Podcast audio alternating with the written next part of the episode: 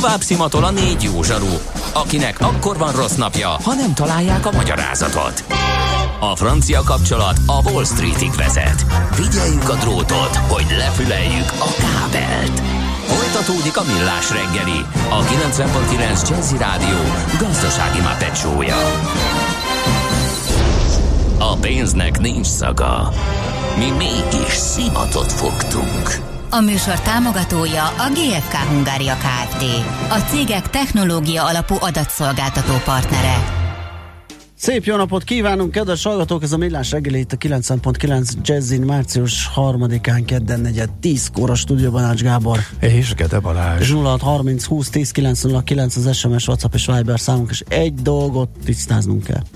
Egy hallgató írt, hogy hú, mekkorát mozgott a font, és uh, nem említette meg az előbb a szakértőnk sem, mi sem mondtuk, és erre írja, hogy miért játok le ennyire a fontot, még az se elég, ha két nap alatt esik 17 forintot, rengeteg több tízezer magyar küld haza fontot Angliából, nem elég?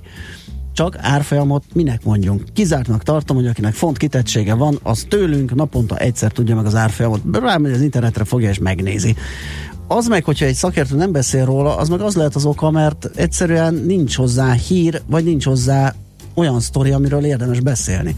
Az, hogy idáig erősödött, és most éppen gyengült egyet, egyébként ez az oka, hogy a, a font, eurofontot néztem, volt egy méretes gyengülés, az eurofont föl, ugye font gyengült, és mint a jobban gyengült, mint a forint, sőt a forint most egy árnyalatit erősödött, ezért egy nagy mozgást indukált a font forintban, ami egyébként is egyébként egy mozgékonyabb árfolyam, mint, vagy instrumentum, mint az euróforint és elmozdult 17 forintot. Nem ja. tudom a mögöttes okot, nem tudja a szakértő, és akkor nem fog róla beszélni.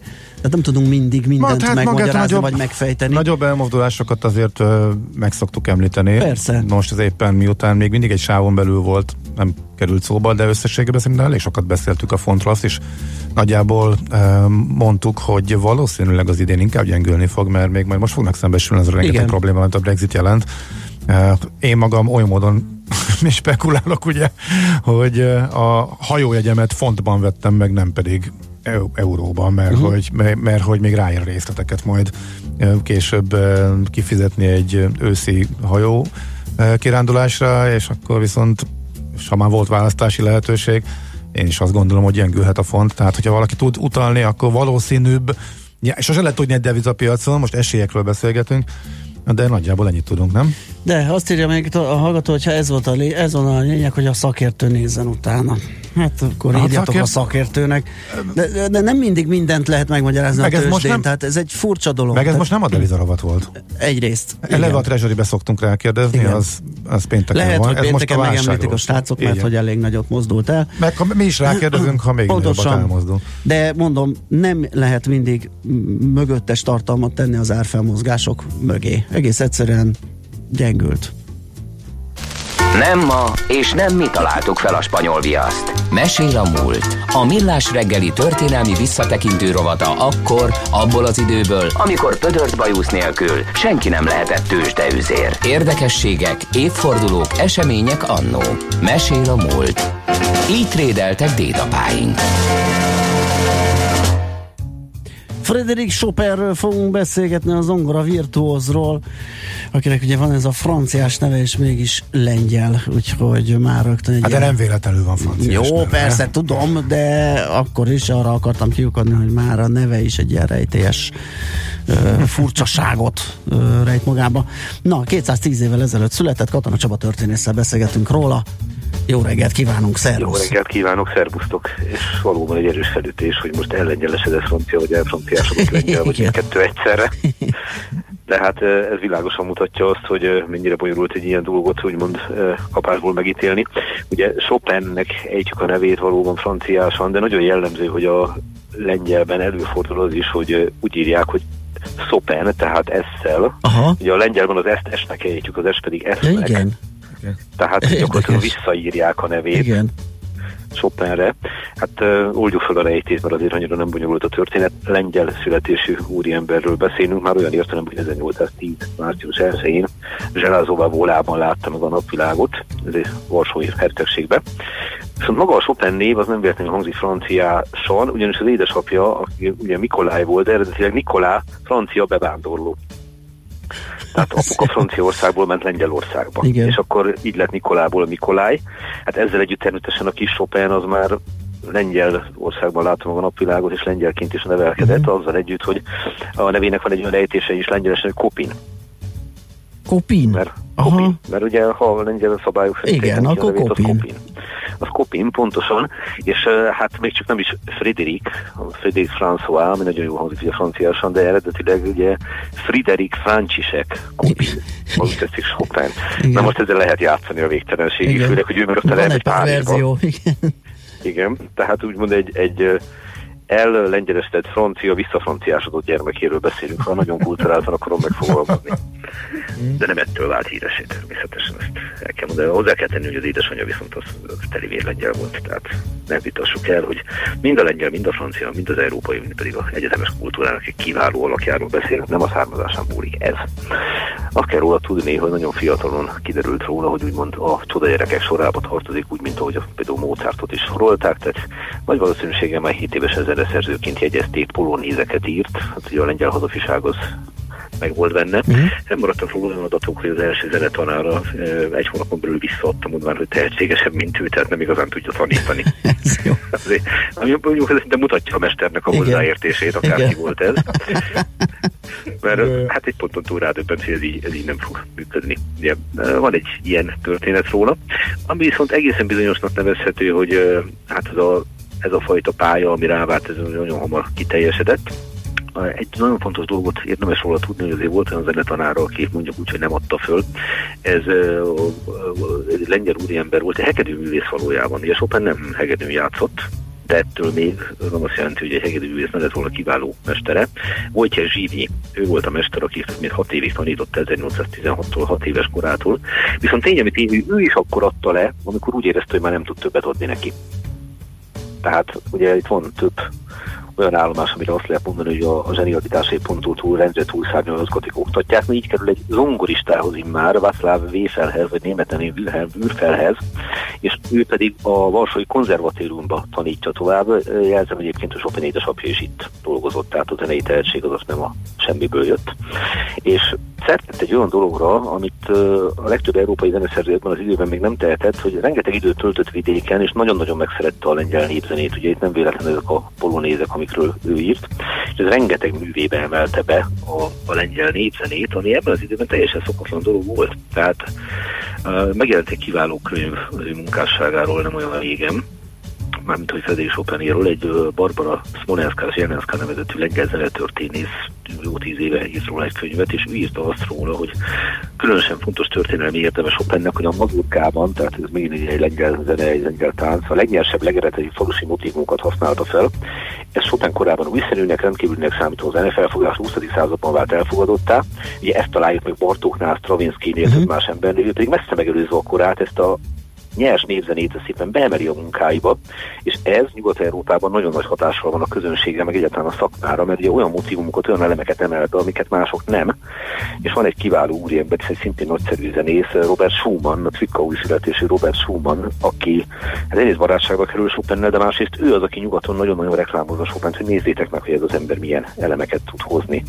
Itt tenném hozzá egyszerűen, hogy Schumann is megérne egy beszélgetést. Abszolút. Szerintem a nevét mindenki ismeri, de hogy szegény például úgy halt meg, hogy egy uh, hirtelen uh, idegkomában a Rajnába vetette magát, a jeges Rajnába, és utána még két évig haldoklott egy ideggyógyintézetben, talán kevésbé ismert. Igen, ezt is borzasztó fura ezeket az életutakat így megnézni, mert ugye azért maradjunk persze sok pennél, hogy ugye Bécsbe kerül aztán Varsóból, de Bécsben viszonylag rövid időt tölt, mert hát 29-be kerül oda, de igazából Párizs, 1831-től Párizs lesz az ő otthona, hogy ott is hal meg, sőt 1835-ben francia állampolgárságot kap. És itt tagja lesz egy olyan művészi társaságnak, mondok néhány nevet, akik ugye részben a barátai, részben a közeli ismerősei, például Vincenzo Bellini, a norma írója és érdemes ezen is elgondolkodni, hogy Berlini 34 évesen hal meg. Ugye a Sofronnak se adott szó életű 39 éves volt. Eugène Delacroix, a festő, Hector Berlioz, itt, itt ismerik egy hogy lett schumann Na és hát megismernék valakit Párizsban, szerintem ez a legismertebb kapcsolat, ez Zsór Szand. Zsór Szand, aki ugye férfi néven ír, de hát természetesen egy hölgyről beszélünk. Na, rajta keresztül megismeri Alfred de is, aki szintén a Párizsi éjszaka ismert valaki, azon kívül kiváló író, és Zsorszon korábbi szeretője, tehát ilyen bonyolult viszonyokkal van itt dolgunk, hogy finom legyek.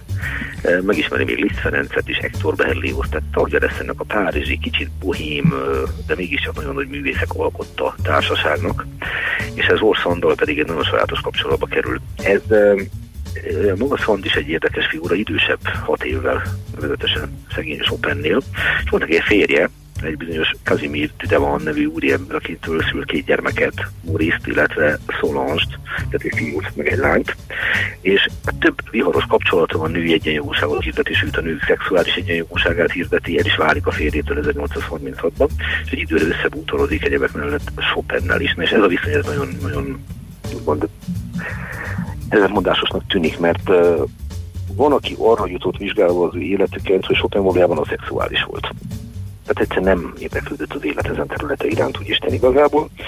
Ugyanakkor azonban van olyan értelmezés is, hogy a kapcsolatuknak végsősorban az vetett véget, hogy uh, Chopin nem csak Zsors Szandor, hanem a lányával Solange is szexuális kapcsolatot létesített, vagy legalábbis törekedett erre. Na most ez ugye a kettő ellenmond egymásnak és azt gondolom, hogy ma már nagyon nehéz lesz kibogozni, hogy mi volt itt az igazság. Az biztos, hogy egy viharos, nagyon összetett kapcsolat volt köztük, és nagyon sajátos lenne például az ő kapcsolatuknak, hogy 1838-39 telén elhagyják Párizst, és Majorkára mennek. És hát Majorkáról mi jut az eszünkbe? Hát ugye gyaralás. Igen.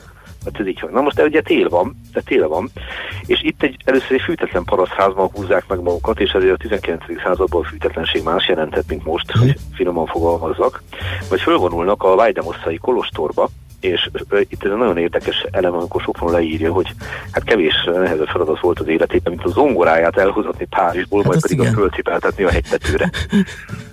De hegedűsnek könnyebb dolga lett volna maradjunk annyiban. Viszont ez a kis kaland ez, ez finoman fogalmazva nem tett jót sem az egészségének, sem pedig a kedély állapotának.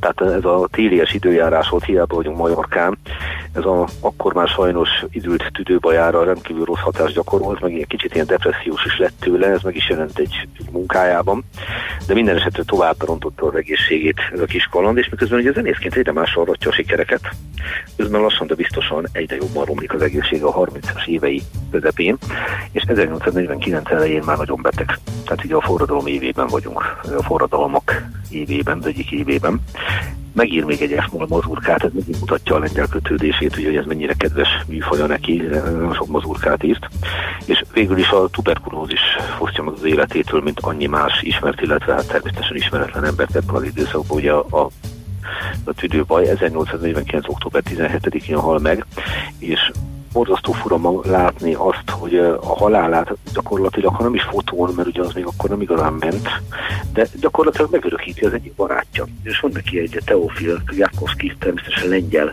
barátja, aki egy évvel idősebb nála, és neki viszont hosszú éve adott 1891-ig él egy lengyel emigráns testő, a romantikárnak egy nagyon komoly uh, alakja, és ő ott van a halottas ágyánál, és gyakorlatilag egy festménye örökíti meg, aminek az a címe az utolsó pillanatait, hogy Frederik Chopin holdoklása.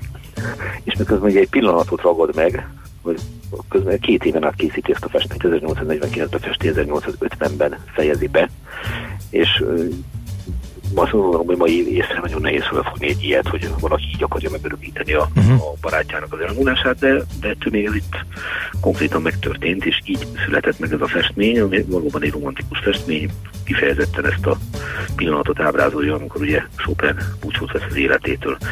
Hát amikor meghalt, akkor ő már egy nagyon ismert uh, alaknak számított, nagyon ismert figurának számított, és azt gondolom, hogy meg is adták neki azt a tiszteletet, ami minimum jár.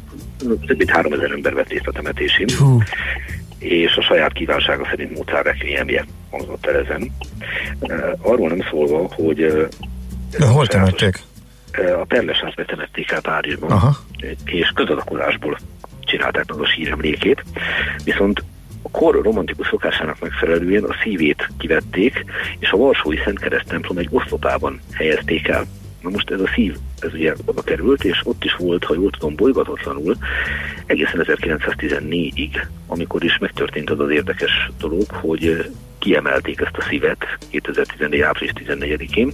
Egy orvosi csapat, hogy megvizsgálják, hogy hát egyáltalán ott van-e a szív, mert voltak olyan pletykák, hogy már rég nincs ott, kivették, mert beserakták. A szívet megtalálták, és nagy valószínűséggel konyakban tették el a szívet, oh. tehát ez biztosította a tartóságát. Ugye ennél erősebb szeszes ital nem nagyon volt, Aha. használták konzerválni. És Strórum még meg... nem volt forgalomban akkor. Hát az nem. Igen. Lehetett volna ugye még sok minden, de hát ez konyak, meg az elegáns is. Aha. Persze egyébként. És azt sikerült végül is azonosítani, hogy a szív jelentősen meg volt nagyobbodva, ami légzési problémákra utalt, tüdőbetegségből eredő légzési problémákra. Tüdő, tuberkul, tuberkulózis is voltak benne, tehát megerősítette azt a dolgot, ugye, hogy Chopin szíve, de Chopin halálát valóban a tuberkulózis okozta. Egyébként utána az üvegedényt visszarakták, és az a döntés született Lengyelországban, hogy 2065-ben vizsgálhatják meg legközelebb, abban a reményben, hogy addigra fejlődik annyit az orvostudomány, hogy további Aha. adatokhoz tudjunk jutni. Hát de most már mit akarunk még tudni? Most tényleg milyen további adat lehet, ami hát, hát érdekes? a jó Isten tudja. A jó Isten tudja. Mm. Szóval meg, hogy miért pont 65.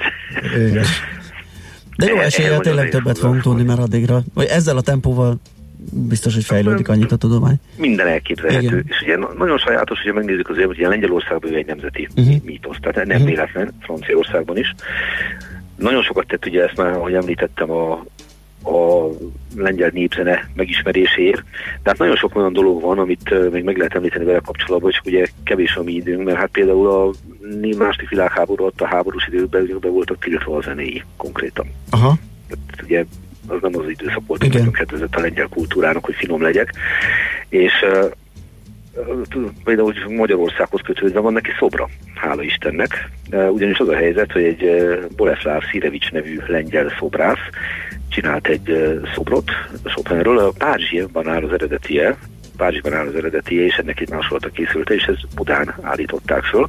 Mi azt gondolom, hogy ez egy széttisztelgés a hagyományos magyar-lengyel barátság jegyében, uh-huh. ugye, hogy erről megemlékezünk, sőt, még egy koncert is volt, ahol uh, Szilasi Alex zongoroművész egy 1847-es gyártmányú pianinón játszott, amit a, a francia magánygyűjteményből vásárolt meg az ereszalon, és így is megemlékeztünk Chopinről jó néhány évvel ezelőtt immárom. És hát ugye nagyon sok minden terület még venni, mennyi része a populáris kultúrának, gondoljunk az I Like Chopin című számra. Ugye, oh. Hát a 80-as években nagy sláger volt. Lelőtted a poént, készültem vele, mindjárt meghallgatjuk. Na, ó, hát akkor és ugye, és ugye van a magyar verziója, a meghalok, hogyha hozzám, és meghalok édes csókodért című Igen. okosság. Tényleg. Mennyivel jobban hangzik a Réni They Never Say Goodbye. Tehát igen, igen. Ez is visszautal rá, akkor a film ugye szereti ön Chopin-t. Tehát azt gondolom, hogy ő tényleg benne van a köztudatban, akkor van az Impromptu című remek film, ahol Hugh Grant, Domboric Chopin szerepébe. Tehát azt lehet mondani, és hogy már halljuk mai is. napig igen. emlékezhetünk rá. Úgyhogy azt gondolom, hogy 210 év után is Frederick Chopin itt van köztünk, és maradjon is még sokáig. Így van. Nagyon köszönjük. Klassz volt. Szép napot, Én jó köszönöm, zongorázni nem tudok. Szervusztok.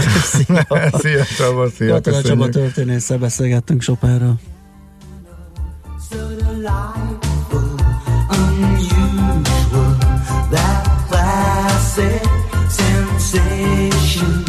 Sentimental confusion used to say I like Chopin love me now and again. Whoa, rainy days never say goodbye to desire when we are together.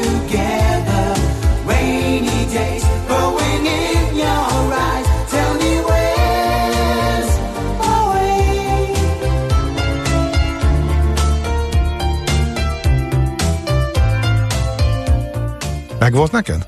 Hogy a viharban nem lett volna gazebo? Tudtad, tudtad volna, hogyha gazebo? az előadót? Tudtam volna. Aha, jó. Tudtam volna, többet nem is tudok tőle. Á, azt mondják, hogy az olasz italo disco fene gyereke? Csúcs, csúcspontja 80 nem tudom hányból. Aha.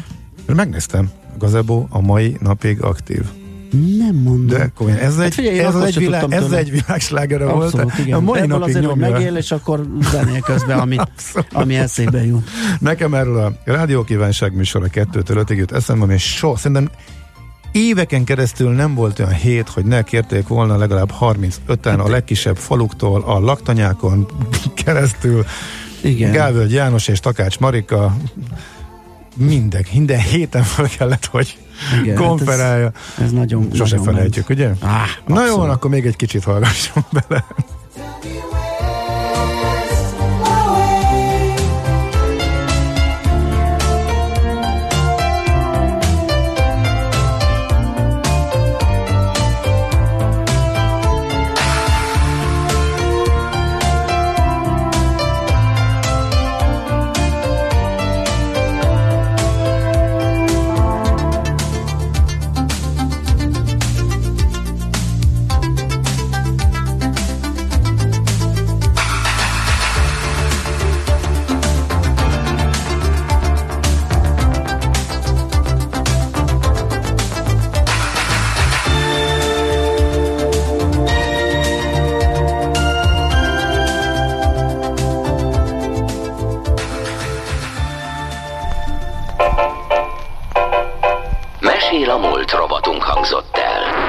Kövesd a múlt gazdasági és tőzsdei eseményeit kedd reggelenként a Millás reggeliben.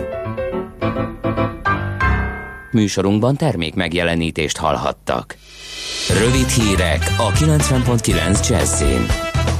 Tegnap éjfélig a koronavírusos megbetegedések száma a világon átlépte a 90 ezer főt, a Kínán kívüli területeken pedig a 10 ezret, míg Kínában a betegség terjedésének egyértelmű lassulását mutatják a hivatalos adatok, addig a világ többi részén egyelőre nem lehet hasonlóról beszámolni. A fertőzöttek száma hétfőn 1720-szal nőtt. A betegségben 137 ember hunyt el eddig Kínán kívül. Tegnap Indonézia, Portugália, Andorra, Lettország, Marokkó, Szaudarábia és Szenegál iratkozott fel a fertőzöttekre bukkanó ország listájára. Az Egyesült Államokban is megugrott a megbetegedések száma, illetve váratlanul négy új halálesetet is bejelentettek. A japán Sharp már azt tervezi, hogy az egyik tévégyárában arcmaszkok gyártásába kezd. A vállalat számításai szerint napi 150 ezer maszkot gyártanak majd a hónap végére, amit később napi félmillióra növelnek majd. A létesítménye magas tisztítási követelményei miatt alkalmas a higiéniás termékek előállítására. Ugyanaz arcmaszkok használata gyakori Japánban a Kínából indult koronavírus járvány kezdete óta megtöbbszöröződött a maszkok iránti igény, ami magasabb árakat, valamint ellátási gondokat eredményezett. Az Egyesült Államok megkezdi a részleges csapatkivonást Afganisztánból, jelentette be az amerikai védelmi miniszter. Közölte ennek az amerikai tálib megállapodás múlt heti aláírását követő tíz napon belül meg kell kezdődnie. A csapat kivonással a jelenlegi 13 ezerről 8600-ra csökkentik az Afganisztánban lévő amerikai katonák létszámát. Az exit poll alapján Benjamin Netanyahu miniszterelnök pártja a jobboldali Likud párt szerezte a legtöbb 37 mandátumot az Izraelben egy éven belül harmadszor megtartott parlamenti választásokon. A Likudot követi az ellenzéki centrista kék-fehér párt 32-33 parlamenti helyjel, a kormány alakításhoz azonban 61 mandátumra van szükség.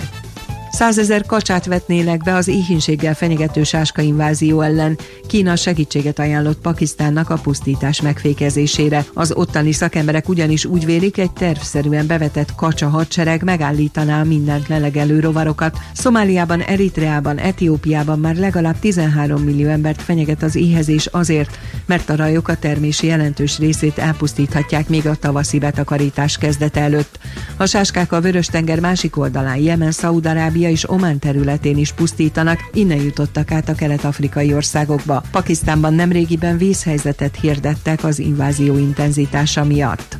Az időjárásról egy mediterrán ciklon hatására sokfelé számíthatunk esőre, záporokra, helyenként zivatarra. A szél erős, néhol viharos lesz, a legmagasabb hőmérséklet 10 és 20 fok között alakul, az Alföldön lesz melegebb. A hírszerkesztőt László B. Katalint hallották hírek legközelebb fél óra múlva. Budapest legfrissebb közlekedési hírei, itt a 90.9 jazz a fővárosban lassú a haladás a Budaörsi úton befelé a Sasadi úttól, a Hegyalja úton és tovább az Erzsébet hídon Pestre, a Hungária körúton a Kerepesi út előtt mindkét irányból, valamint a Kerepesi úton befelé a Fogarasi út előtt. Megnyitották Csepelen a második Rákóczi-Ferenc utat az m 0 autóútnál, de a híd alatt 3,8 méteres magasságkorlátozást vezettek be. Ma és szerdán 10 órától 15 óráig a forgalom egy sávon váltakozva haladhat. A 8. kerületben a Rádai utcában a Boráros térnél útszűkület nehezíti a közlekedést közműépítés miatt. Ma 20 óráig a 21. kerületben a Szent István úton kifelé a Repkényi út után burkolatjavítás miatt lezárták a félútpályát, a váltakozó irányú áthaladást pedig jelzőlámpa szabályozza.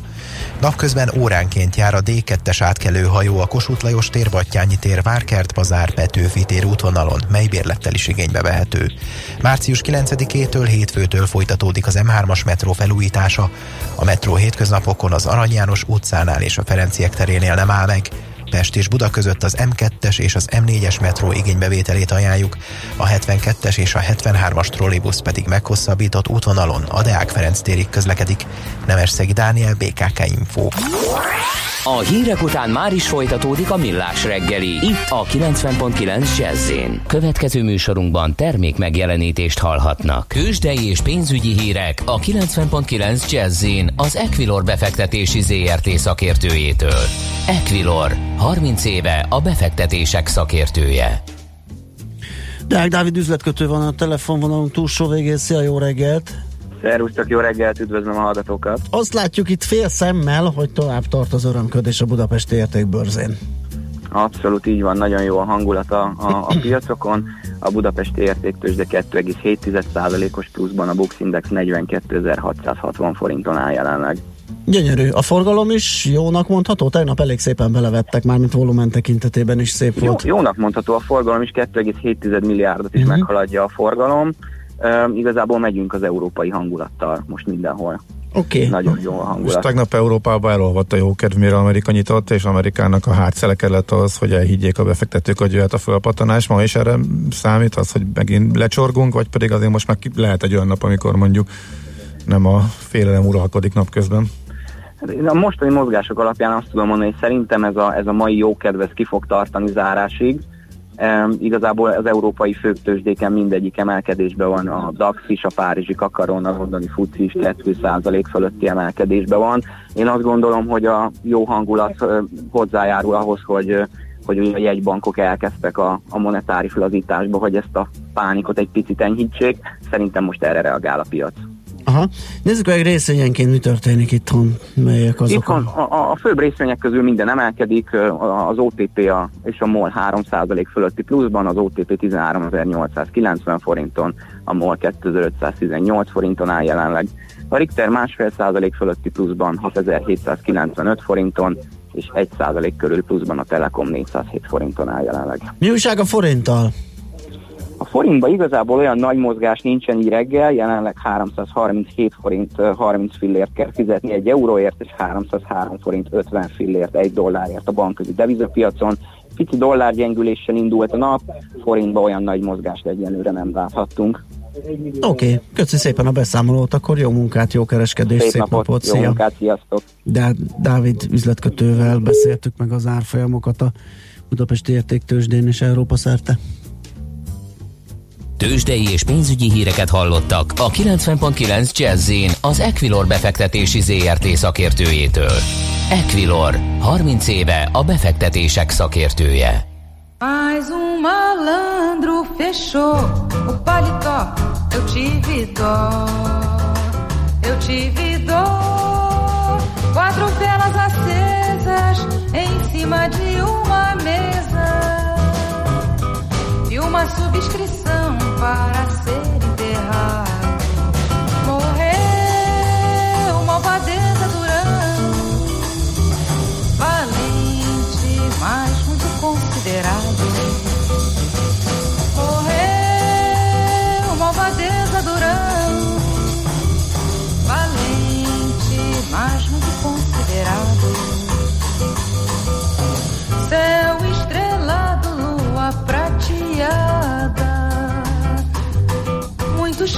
grandes batalhas.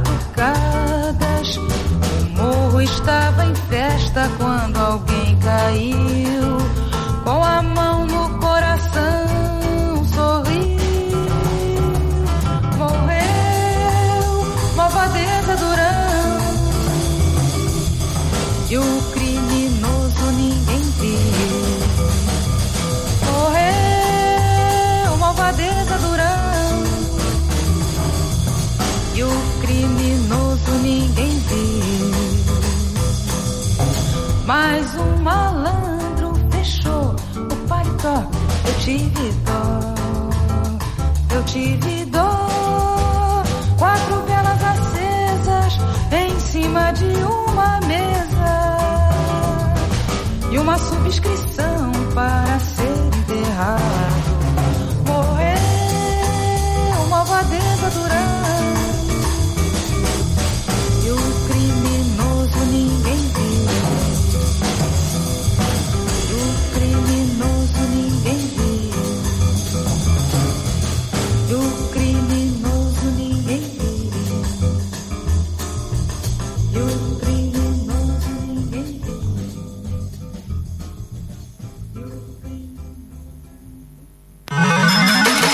szerencse fia vagy? Esetleg a szerencse lánya? Hogy kiderüljön, másra nincs szükséged, mint a helyes válaszra. Játék következik. És megfejtők között minden nap kisorsolunk egy folyékony Marnis vitaminokból álló csomagot az Aerosoft Kft. jóvoltából. Mai kérdésünk a következő, milyen beviteli formában szívódik fel legjobban a vitamin? A. Gumicukor, B. Lágy zselatin kapszula, avagy C. Folyékony formula. A helyes megfejtéseket ma délután 16 óráig várjuk a játékkukac jazzy.hu e-mail címre. Kedvezzem ma neked a szerencse! A kultúra, befektetés önmagunkba, a hozam előrevívő gondolatok. Könyv, film, színház, kiállítás, műtárgy, zene. Ha a bankszámlád mellett a lelked és szürke állományod is építeni szeretnéd. Kultmogul. A millás reggeli műfajokon és zsánereken átívelő kulturális hozamgeneráló rovata következik. A Budapesti Fotófesztiválról fogunk beszélgetni, és annak egy induló eseményéről, ami pár nappal ezelőtt nyílt meg. E, rettentő érdekesnek tűnik. E, részletekről pillanatokon belül Szarka Klárával, fototörténésszel, a fesztivál kurátorával fogunk beszélgetni. Jó reggelt kívánunk! Jó reggelt kívánok! Beszélgessünk először a fesztiválról. Hányadik alkalom ez? Mit kell tudni róla? Mit lehet látni? Mennyi ideig? Most már idén negyedik alkalommal rendezzük meg a fesztivált, ami nagy boldogság nekünk. Mindig február 28-án indulunk, szökőév volt idén, de most is február 28-án indultunk, tehát a műcsarnokban Paulo Ventura kiállításával nyílt meg hivatalosan a fesztivál, és április közepéig tartanak az események. Helyesebben sok kiállítás még később is látható lesz, de a megnyitók azok körülbelül erre az időpontra esnek. Miért ez a február 28-ához ragaszkodás? Uh, hát nincs különösebb oka. Először úgy alakult, hogy hogy ekkorra tudtuk összehozni a helyszínt, és uh, úgy gondoltuk, hogy, hogy valahogy egy kicsit kordába kell tartani a, a rendezvények és kiállítások számát, koncentrálni kell az eseményeket, uh, és a tavasz mindjárt kezdődik, akkor kötődjön ez a Budapest Fotofesztiválhoz. Mm-hmm. Meddig tart?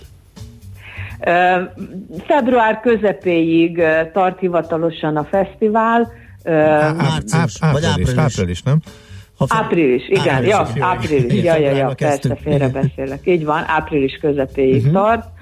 Uh, nagyon sok kiállításunk van, csak nem fél száz kiállítás, mert hogy az a, az a rendszere a mi rendezvényünknek, hogy számos saját ötletből és saját megvalósításból születő projekt van, de igyekszünk partnereket találni, és ebben nagy szerencsénk volt, és remek partnereink vannak, akikkel együttműködünk, az itteni külföldi kulturális intézetek, fővárosi múzeumok, és a művészeti galériáknak a nagy része is. Úgyhogy egész Budapesten érdemes tallózni, mindenhol izgalmas fotóprogramokba lehet belefutni. Mint amilyen ugye ez a kezdő kiállítás, vagy nyitó kiállítás itt a műcsarnokban, ugye Paulo Venturának ez a Velencei Történetek Automaton címmel. Mit kell tudni a, a fotósról, és mit kell tudni erről a kiállításról, mert ez egy, mondhatni, hogy egy ilyen rendhagyó Fú, ez nagyon rendhagyó ugye? minden szempontból. Igen, ahogy olvastunk róla. Igen, ez a kiállítás. Paulo Ventura uh, olasz uh, fotográfus, aki nagy sikerű, divatos divatfotográfus volt tíz évig a pályája elején, utána egy elég nagy kanyart vett, elment Amerikába, de nem azért, hogy a divatfotos karrierjét építse, hanem éppen azért, hogy a, a művészi pályáját egyre intenzívebben élhesse meg, és kialakított egy olyan sajátos vizuális nyelvet, ami hát azt hiszem, hogy eléggé páratlan a fotográfiában is, a képzőművészetben is. Ez az anyag, ami a műcsarnokban látható egész június elejéig, ez pedig hát igazán extra dolog, mert hogy valóságos helyszín, Velence, valóságos események, a Velencei gettóban játszódik, abban az időben, amikor Észak-Olaszországba bevonultak a náci csapatok, mert már nem bíztak a szövetségeseikben, de a történet maga egy mese, amit a, a szerző az édesapjától hallott, mert hogy egy öreg órásmester, aki nagyon magányos ebben a szomorú, szürke, szorongásos városrészben, épít magának egy robotfiút, hogy legyen társasága. Nem akarom az egész mesét elmondani, maradjon érdekesség a látogatónak és kérdés, viszont az egész környezetet a valóság alapján két, a saját két kezével a művész építette meg. Aha. Tehát minden ház, minden apró részlet, minden emberfigura, minden attribútum, a kis könyvek, a filmplakátok a mozinak az oldalán, azok mind, mint egy, egy bábszínháznak a fantasztikus díszletei, azok nem valóságos dolgok. Mégis úgy van lefényképezve, mint ez a valóság lenne. Uh, ez nagyon izgalmas hangzik. És miután ez egy történetet ír le, így a megfelelő sorrendben is kell nézni a képeket, gondolom. Így van, így van, tehát miután ez egy mese, Aha. 1-től 22-ig tart a mese, 22 nagy kép van, amikhez maga a művész készített, nagyon izgalmas tipográfiával egyébként, 22 magyarázó mondatot, helyesebben, ahogy a, ahogy a mese halad előre, de hát egy-egy képben is el lehet egyébként veszni szó szerint a részleteket megfigyelni. Egy-egy képen belül is mesék vannak. Őrült izgalmasan hangzik. Szerintem megnézzük. Igen, igen, nagyon nagy kedvet kaptunk hozzá. Nyilván ez egy nagyon erős kiállítás a programnak. Még egy-két ízelítőt tudunk adni, hogy mikor, hol? Ó, hát nagyon nehéz választani. Hát igen, Éppen muszáj valamit. Ma fog nyílni a D17 galériában, a Deák Ferenc utcában szintén egy nagyon izgalmas kiállítás. Három közép-európai, egy cseh, egy szlovák és egy lengyel fiatal fotográfus nőnek a a kiállítása, akik viszont már nemzetközileg is jegyzettek és ismertek. Hát nagyon izgalmas, azt gondolom, hogy nagyon női, ha lehet ilyet mondani, és tele humorral, csavarral az is. De hát majd a április elején a Kiszelli Múzeumban, ami a másik, a fesztiválnak nagyon fontos saját kezdeményezése, és évek óta csináljuk, a Kortárs Magyar Kiállítás, aminek ezúttal az akt műfaja áll a középpontban, eh, testkép címmel, tehát kortárs magyar alkotóknak írtunk ki pályázatot, hogy ma a 21. században a testről, a testábrázolásról mit gondolnak. Hát mondanom se kell, hogy ez is elég izgalmas anyag lesz. Úgy hangzik. Na, abszolút. Na, hát Na, köszönjük hát szépen az ízelítőt. Én azt gondolom, hogy talán ugye sok programról van szó, akkor nyugodtan javasolhatjuk a Budapest Fotofesztivál.hu, mármint fotó. Így van, a, az internetes oldalunkon, ha tájékozódnak, illetve minden fesztivál helyszínen van nyomtatott műsorfüzetünk, érdemes azt kézbe venni, és abból böngészni, hogy hol éppen milyen kiállítás van. Hát van akkor... több olyan helyszín, ahol több fesztiválos kiállítás is lesz. Akkor uh-huh. legegyszerűbb elfáradna a műcsarnokba megnézni Paolo Ventura kiállítását, és ott felkapni egy műsorfüzetet. Én azt hiszem ezt, a, ezt, a, Ez egy nagyon jó ezt program. az algoritmust választom, igen. Oké, okay, nagyon köszönjük, hogy beszélgettünk. Jó Én köszönöm. Köszönöm, viszontalásra. Viszontalásra. Szarka Klára fotó történésszel a fesztivál, mármint a Budapesti Fotófesztivál kurátorával beszélgettünk. Kultmogul. A millás reggeli műfajokon és zsánereken átívelő kulturális hozamgeneráló rovata hangzott el. Fektes be magadba, kulturálódj! Na írták nekünk Péter hallgató, hogy ez a gazebo betalált, és még esik is. Na, tehát... Most akkor hogyan értelmezzük? Ö, szerintem egyféleképpen tudjuk. Ö, na de mi van a fonttal? De ez most egy másik. Jó, ez egy, ez egy szivatás. Igen, egyébként egy Figyelj, nagy... uh, hogyha a forintban nézed, akkor tényleg a, a Angliából hazautalók szemszögéből ez nyilván rossz hír. Igen. De azért akárhogy is nézzük, egy elég tartósan ilyen 350 környékén levő árfolyam fölment 400-ra, a forint gyengülése okán, illetve a font is az év második felében erősödött ugye a Brexit-tel kapcsolatos bizonytalanság csökkenése miatt. Tehát 400 fölött volt, és most innen jött lefele, nem a 400 volt az egyensúlyi árfolyam az elmúlt években, tehát azt, hogy hogy értelmezzük, hogy ez milyen jó hír volt nekünk, hogy mennyit ér a kint keresett pénzünk, milyen, és milyen, amit abból hazaküldünk, vagy pedig, hogy új, új, új, új, most akkor zuhan, és akkor ez most uh, gyorsan milyen, milyen kellemetlen. Hát ez abszolút nézőpont kérdése, de hogyha most semmi más nem teszel, csak egy historikus grafikon nézel, meg emlékszel, hogy igazából Három hol, hol éve igazán nem történik semmi, akkor... a font egy nagyon széles sávban mozog. A Igen. font forint kicsit kivétel ebből, mert ez kilépett ugye tavaly év végén, de a hát forint, a forint, forintnak forint gyengülése miatt. Igen. De alapvetően, hogyha egy, egy eurofontot nézel, akkor 16 közepe óta gyakorlatilag egy ilyen Igen. széles sávban oldalazik, mikor éppen mi a hangulat, és ö, megy föl le, tehát tényleg nevezhető izgalmasnak. Hát forint, és az, tényleg az, az volt, megindult föl a gyenge irányba, ez okozta most azt, hogy forintban. Nekem leesett. nagyon kellemetlen volt, hogy amikor az Edinburghi versenyre mentem, akkor 400-al mentem, és nem a megszokott 350-nel. Na. Ugye? És most én megörülök. Nem hát lenne jelentőség, vagy csak kis jelentősége. De kétségtelen, hogyha ez most markáns volt ez a változás, most egy nap alatt tényleg, vagy két nap alatt volt, ez azért az a tizenvalány forint, nem egy nap alatt. Úgyhogy ha ez tényleg egy egyértelmű trend, akkor persze fogunk vele foglalkozni, vagy hogyha tényleg itt valami egyértelműen elmozdult. Ö, jó. Az van, hogy elbúcsúzunk. Az van, hogy elbúcsúzunk, de közben te valami annyira rákoncentráltál, Azért, mert most hallom, hogy ekkora az igény, kérlek, a Csárt Máté rovatba fogok írni egy, oh. egy font forint. Hát ahhoz képest az első reakció, az a merev elutasításnak tűnt, hát Csárt Máté esetében is érvényes a régi mondás, hogy az ott külső szívet akar, azt kell, hogy ah, mondjam. Igen, köszönöm.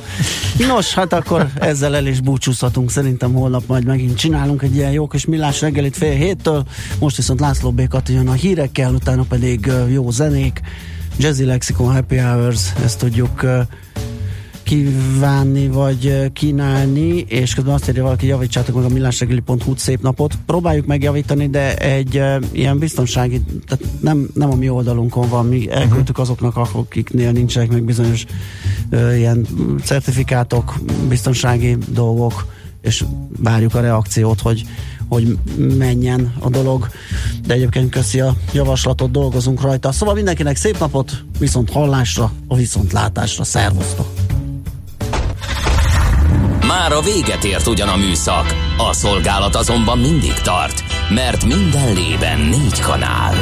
Holnap reggel újra megtöltjük a kávés bögréket, beleharapunk a fánkba és kinyitjuk az aktákat.